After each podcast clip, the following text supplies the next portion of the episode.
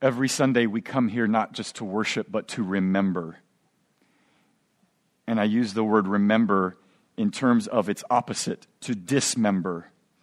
And we all know what dismember typically refers to it's to be cut off from something. Well, friends, it's very possible that in the last six or seven days you have been cut off from the very hope that this worship service is out to remind you of. That's why we do it, for one, among other reasons, to remember. And this Sunday, as you've already heard, quite evidently, we're here to remember a particular moment in history. When Jesus walks into Jerusalem on a fateful but triumphant day to great fanfare. We remember that. And it could not be a more fitting remembrance in light of the passage that we're about to hear from Jesus' lips from an earlier moment in his ministry in the Sermon on the Mount. Because in four verses of the Sermon on the Mount we're going to listen to today, there are four things that sound like they have absolutely no relationship to one another. If they had been four answers on the game of Jeopardy, they would have been under the category of potpourri. So you think when you first hear them. But after a lot of head scratching and a lot of help from other people who are scholars and commentators like David Martyn Lloyd Jones, it turns out that what Jesus has to say in these four sayings all have one idea. And that one theme, that one idea, is one big reason why Jesus walks into that room or that into that city to great fanfare and then ends up leaving that city on a cross. And it's because he's out to address one thing that is our greatest affliction. There is one thing in us that no one has to be taught how to cultivate, that leaps into action at a moment's notice, without warning, without provocation, and most of the time, when it's out to assert itself or protect itself or defend itself, it does more harm than good. It puts more estrangement between one another than it brings the hope of reconciliation. And that thing is the preservation and the assessment and the fixation on ourself. It is our greatest and deepest affliction. Most of the things I regret in my life, most of the sins I have committed in my history are mostly against the people I love the most, and they all have to do with one thing I think I'm more important. And I bet I'm not alone. It is our deepest affliction. And every one of these things that Jesus has to say to us in these four passages is out to address that deepest affliction, that deepest obsession. And so, what we're going to hear in these four passages that may not sound like they go together are four marks of a heart that's being healed of its obsession of self. Four marks of a heart becoming healed, but also one key to its healing. Four marks of healing, one key to it. That's what we're going to hear and that's where we're going to find out why Jesus would come into Jerusalem that week. And boy, if you think I'm going to camp on this for a while, you bet I will. You're going to hear this today. You're going to hear this Good Friday. You're going to hear this on Easter Sunday. The problem is the same. The remedy is what we need. If you're able to stand, would you hear what he has to say about ourselves?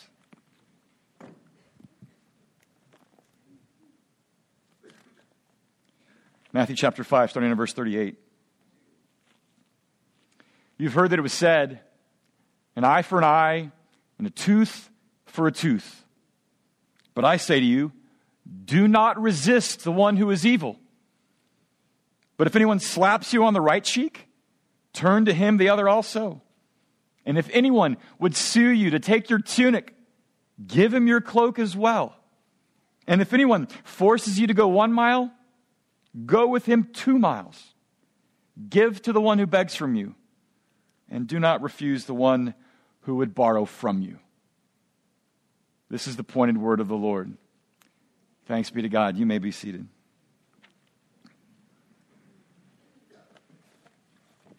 Something gets lost in the shuffle. It's very possible when we pull these out on a Palm Sunday, and, and you've heard me say this last Palm Sunday, and I'll probably just say it every Palm Sunday. What they were doing here was not having a parade, that was political theater. These are more than branches. These were, in that moment, placards. Because when Jesus walks into that town on that donkey, he's making a statement without saying a word. And everybody's thinking, finally, he's the one we've been waiting for. The regime that's been in place for way too long and has been occupying us for God knows how long, that one needs to go. And he's come to ascend the throne. He's the one we've been waiting for. And so when they're saying Jesus is Lord, you know what they're saying also? Caesar isn't. And it's that kind of sentiment that was beginning to pervade the populace that gets Jesus killed. It was political for them to be waving branches. But when they say it's political, friends, it's also personal. Because when we say that Jesus is Lord, then you and I are also saying, guess what? You're not. I'm not. And that is the hardest thing we will ever hear, and the one thing that takes the longest to ever learn and to abide by. And therefore, all of these texts, all of these sayings linked together are threaded through with that idea that Jesus, Jesus is in fact Lord, and you and I are not. And so he wants to give us a picture of what it looks to believe that he is Lord and that we are not. He wants to give us four pictures of what a heart looks like that is being healed of its obsession of self. And so he begins that little canvas, if you will, that painting of that kind of heart by first speaking to what does a heart look like when it's being provoked? And he, in similar fashion, will quote something that everybody in the audience is already familiar with. He'll quote a passage that is mentioned in Exodus and Leviticus and Deuteronomy, and he'll say, You have heard that it was said, an eye for an eye and a tooth for a tooth.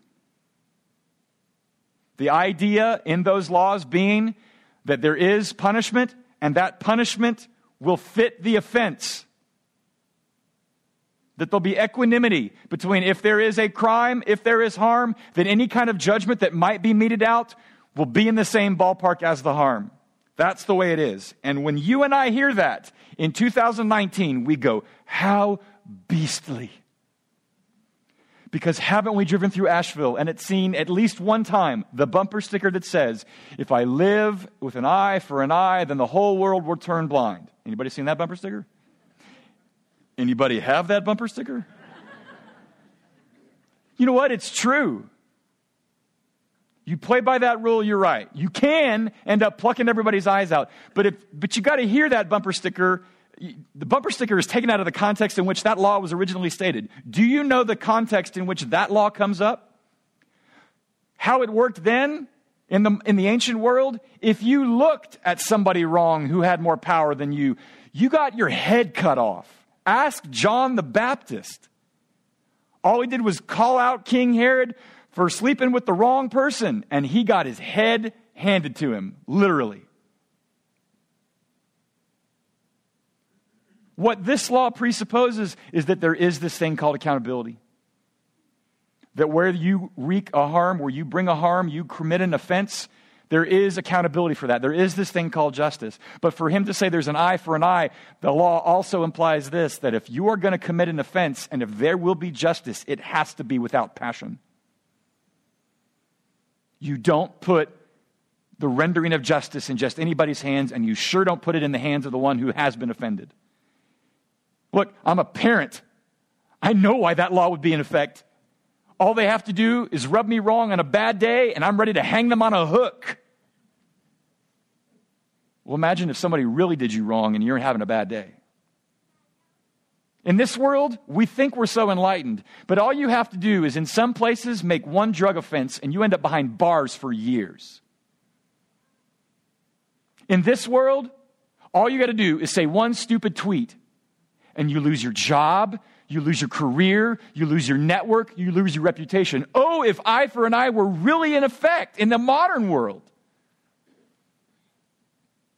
That's the circumstance. That's the context that Jesus is speaking to. And as you have begun to get into his rhythm over the last several weeks, he puts that out there. And then he comes with a, all right, you've heard that. However, and let's just all be really clear here. For Jesus to quote the Old Testament law and then say, but I say to you, friends, you and I think that's like he's just being a teacher. Anybody say something like that, they're putting themselves in a place of authority that really will get him killed. And who you are you? And who are you with? And can I see your resume? But what does he say? I say to you, do not resist the one who is evil. And if anyone slaps you on the right cheek, turn to him the other one as well. And we hear that and we go, What? What? Yeah, not only what, but why? Why, if we are being treated in that way, would we respond in that way? Well, let's look really carefully about the scenario that Jesus is picturing here. One is slapped on the right cheek, and you might think, oh my gosh, this guy's trying to beat somebody else up. Wrong. To be slapped on the cheek is not for someone out to disable you, it's out to defame you.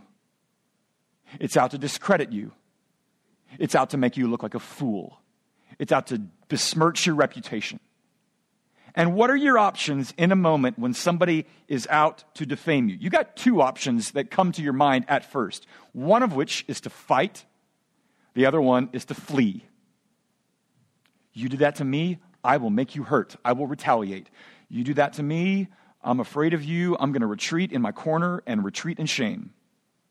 Those are the first two things that might come to my mind. And some of it may depend on how you're feeling that day. Some of that may depend on your temperament. But you know what Jesus is saying? In that moment, neither of those options work. A heart that is healed in me, that believes that Jesus is Lord and I am not, will not opt for retaliation and will not opt for retreat. It will opt for something else put really beautifully by a, a 20th century uh, a Jewish woman who became a Christian and became a philosopher named Simone Weil. She said this once uh, Don't just do something, stand there. What is she getting at? What is Jesus getting at? When your honor has been injured, you will either think about retaliating or you will either think about removing yourself. But with Jesus to say, stand there, turn the other cheek to them, make yourself vulnerable before them, what you're saying is, I refuse to escalate this moment. But I also refuse to retreat in shame. And when we are forced, when we do that, what our offender is forced to do is to see us, to see what they've done, to see the harm they cause, to consider clearly us standing there in their midst before them. Why would we do that? What good does that do? Is it out to prove our strength? No. It's not about you again. It's not about your ability to withstand blows. Here's what it's about. Dietrich Bonhoeffer, on this comment, on this uh, text, uh, put it this way Evil will become powerless when it finds no opposing object, no resistance, but instead is willingly borne and suffered. Evil meets an opponent for which it is not a match. Someone tries to take you down and you stand there, if you will, whether it's actually or metaphorically, I don't care.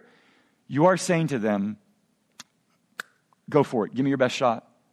I want you to see what this is. I want you to consider really anew what you've done and why you think it was necessary for you to go there. If you want to take a really potent example of how that, that very posture, that very stance had potency and impact on a culture, just rewind it 50 years to the civil rights movement. There's a Baptist pastor in China this week that was convicted of state subversion. Not the one I told you about several weeks ago. This one's a Baptist pastor. Convicted last week. And you know what he did in the dock, in his testimony before they sentenced him? He quoted Martin Luther King Jr. And last week we remember the 51st anniversary of his assassination, but Martin Luther King Jr. put it like this about why we might walk in this way of neither retaliating nor retreating. He said this If I respond to hate with reciprocal hate, I do nothing but intensify the cleavage in a broken community. I can only close the gap by meeting hate with love. Jesus is not saying turn the other cheek as an act of defiance in the way of saying, I hate you. It's actually an act of defiance that says, you mean more to me than this. And that's powerful. And that's counterintuitive. And nobody does that. And yet Jesus and Bonhoeffer and MLK will say when you avoid escalation, this is what's possible. There's a possibility for peace, there's a possibility for reconciliation.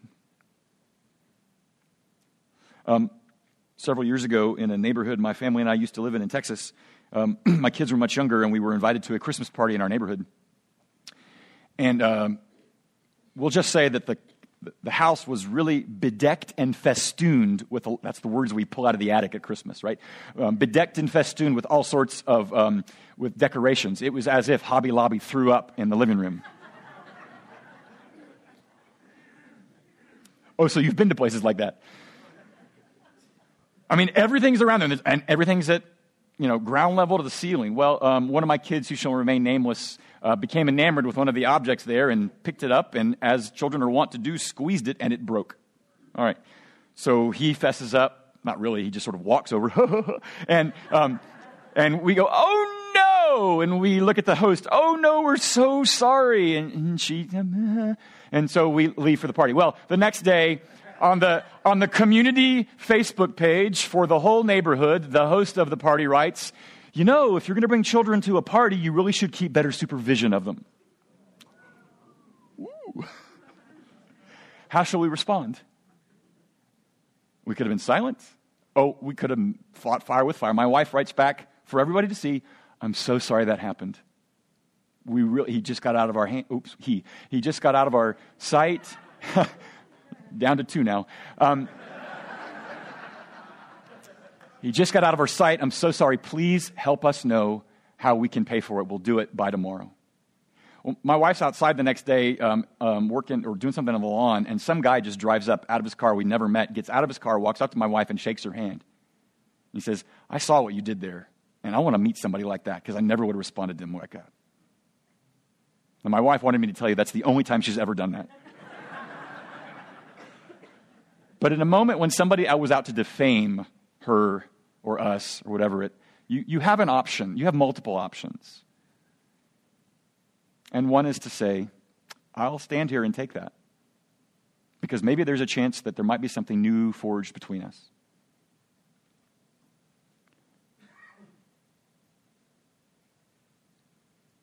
That's a long point, but it's probably the most important one, and that's why they'll take the longest. The rest of them kind of follow suit.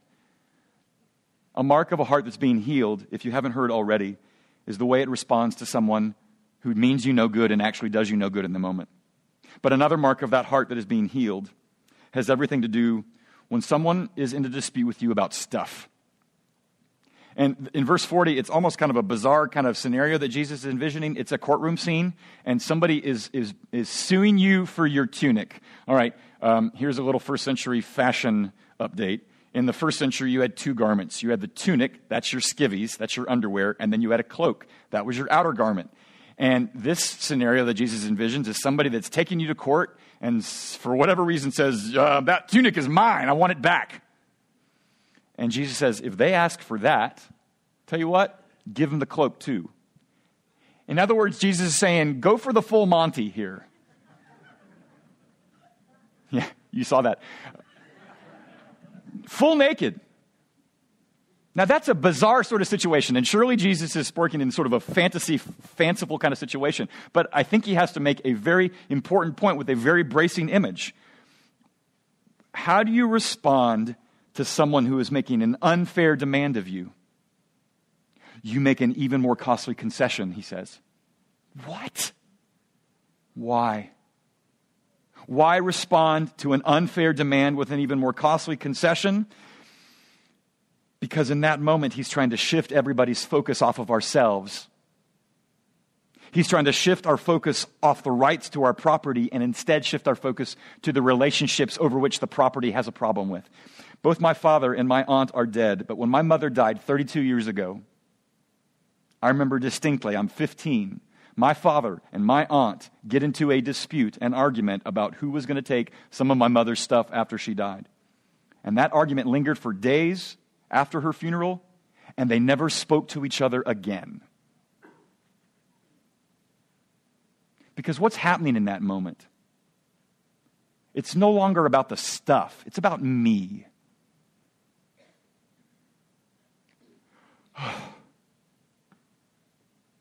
It's our natural inclination. Jesus is saying when our stuff becomes more important than people, we've lost something important. And that's why Jesus will say earlier, as you heard when Ben preached about anger, he says, Come to terms quickly with your accuser before you're going with him to court. Get reconciled with the person who's accusing you before you get the authorities involved. It's why Paul in 1 Corinthians 6 says, I can't believe you Christians are suing each other in court. You have resources at your disposal. You have humility at your disposal in order to work this out, but you don't have to go to court. Stop making the thing so important. What he's saying is, what they are to us will always be important, more important than what they are seeking from us, even if it's unjustly. That's a heart being healed when you look past the thing or the idea and you give more attention to the other one, no matter how unkindly or unjustly they are acting.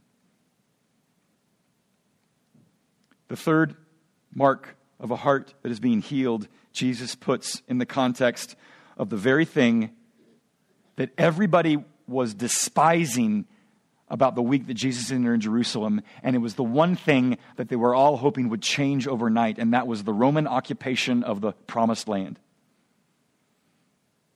See, if Rome occupies your country, they call the shots. And so there was this thing called impressment that if you're a Roman soldier and you need to get somewhere and you saw an Israelite with a donkey or if they were really rich, a chariot, you could say, I need that for a while, take me somewhere. You know, kind of like the cop shows. You know, the cops lose their car, they show up and they say, Police, I need your car. Does that, does that really happen? I don't know. Russ, does that ever happen? If cops came to me in my minivan, they would say, Free, forget it, we'll walk. In that moment, the Roman, yes, it's true. Mm, check the wheels. Um, the Roman occupiers would say, That's ours. We'll take that. And in that moment, if you're an Israelite who despises Roman, you could say, Stick it. In which case you're dead. But in that moment, you might think to yourself, I shall do no such thing. And Jesus saying, if a Roman soldier says, Go with me one mile, go with him two miles. If, if the Roman soldier says, I need to get home to Jerusalem, would you take me to the outskirts? He's saying to the Israelite, don't just take him to the outskirts, take him to his front door. Now, how does that apply to us? If you have a really frustratingly annoying, curmudgeonly, ugly boss, none of you on staff blink an eye. Watching you, cone. You have a really curmudgeonly boss that says, I need you to work a few more hours on this project you could say to yourself, it's not part of my job description, and under your breath, and you're a jerk.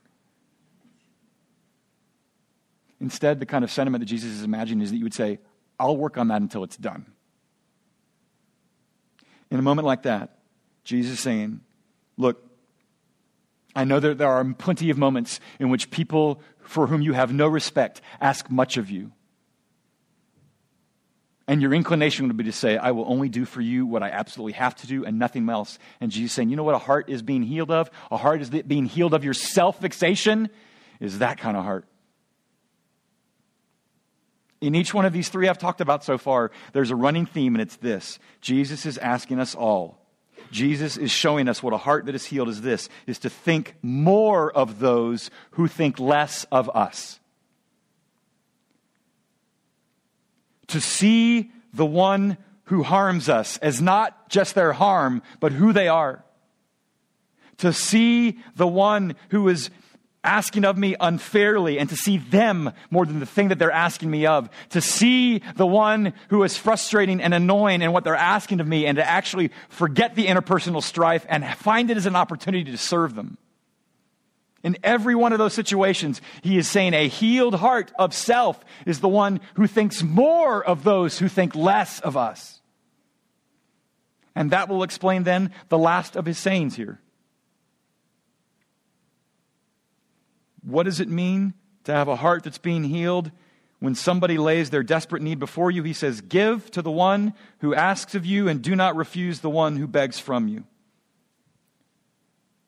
There's all sorts of poverty in this world. There's all sorts of need in this world that comes from all sorts of sectors and quarters, and they come at you at lightning speed. And in moments like that, you are inclined to respond in two different ways. One, as a matter of discomfort. You see the guy on the corner, usually with a dog he has adopted along the way, and you feel sorry for him. And so you go to Chick fil A or wherever you go, you get him french fries, you bring it back, you lay at his feet, you say, Here you go, I know you might be hungry. And they go, Thank you. And then you drive off and you go, Glad that's over.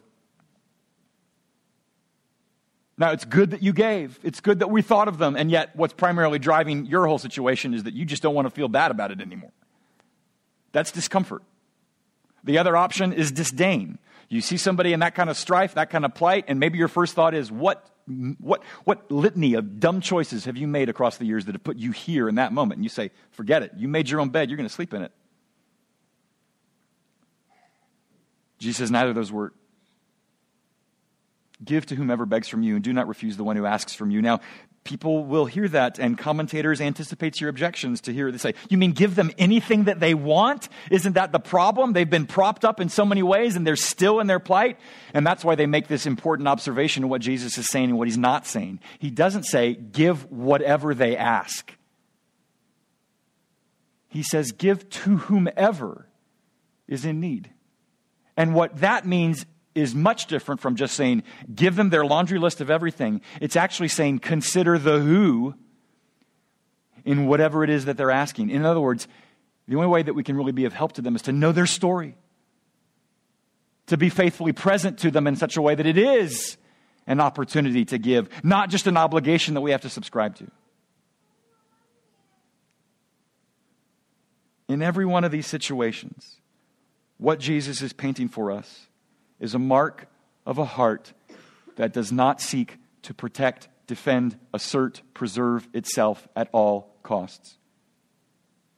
In every single one of them, you heard implicitly Jesus saying, Here's what you and I are up against in every some one of these scenarios. You and I are up against thinking, It's my stuff, it's my reputation, it's my time, it's my resources.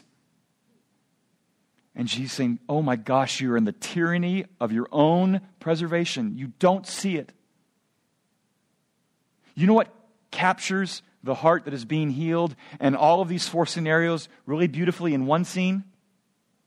From this moment early, that you probably already know and probably could even repeat back to me verbatim. It's that scene early in Les Miserables when Jean Valjean, prisoner 24601, has been um, paroled after living in prison for stealing a loaf of bread, and he's got nothing and he's got nowhere to go. And who takes him in but a priest? The priest feeds him, gives him lodging, gives his clothing. And how does Jean Valjean respond with gratitude? By getting up in the middle of the night, stealing his silver, and walking off in the middle of the night. And in this moment, the way the priest responds to him sets the tone for the rest of that story and the rest of Valjean's life.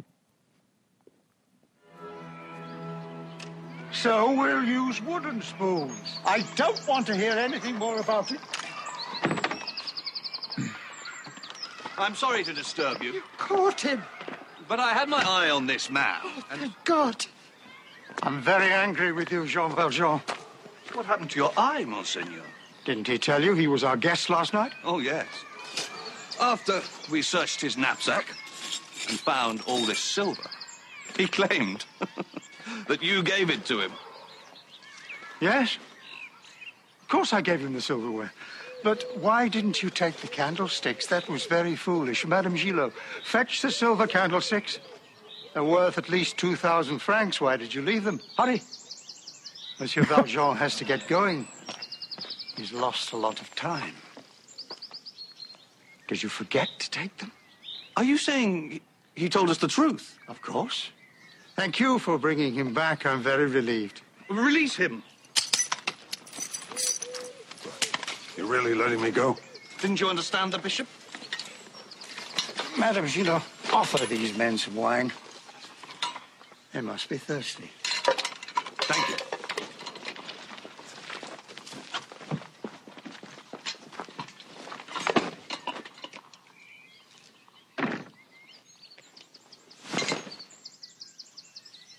Don't forget.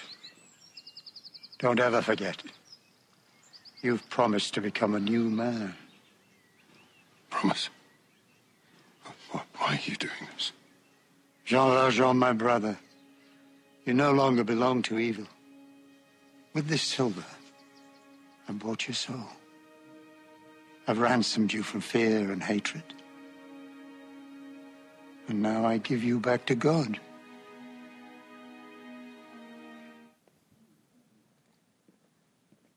Slapped him on the left cheek.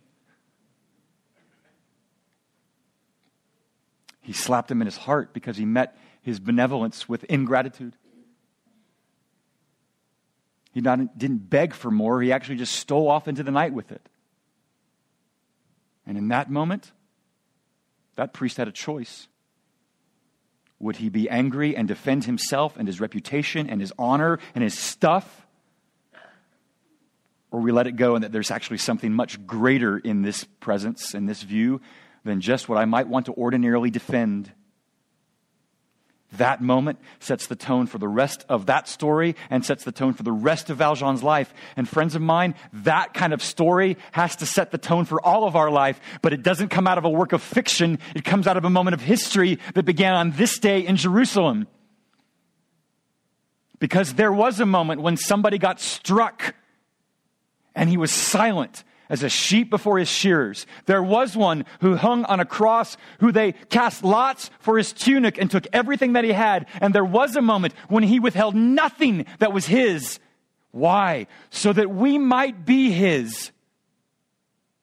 The more you and I believe that we have been forgiven and that we are now held by God with the light, the more we will let go of trying to hold ourselves that's the good news, and that's the story I'm sticking with, and that's the story I'll tell you every Sunday and every chance I have. It's the only story I've got. But a heart that would be healed and a world that will be healed, that will stop being so fixated on itself and its own identity that it would define for itself, instead will allow the one who was kind, who took the blow, who died for us We'll let Him tell us who we are. And the more we believe that, the more we will find a different way to respond to those and to think more of them, even though they think less of us. That's great news, and that's freedom. Let's pray.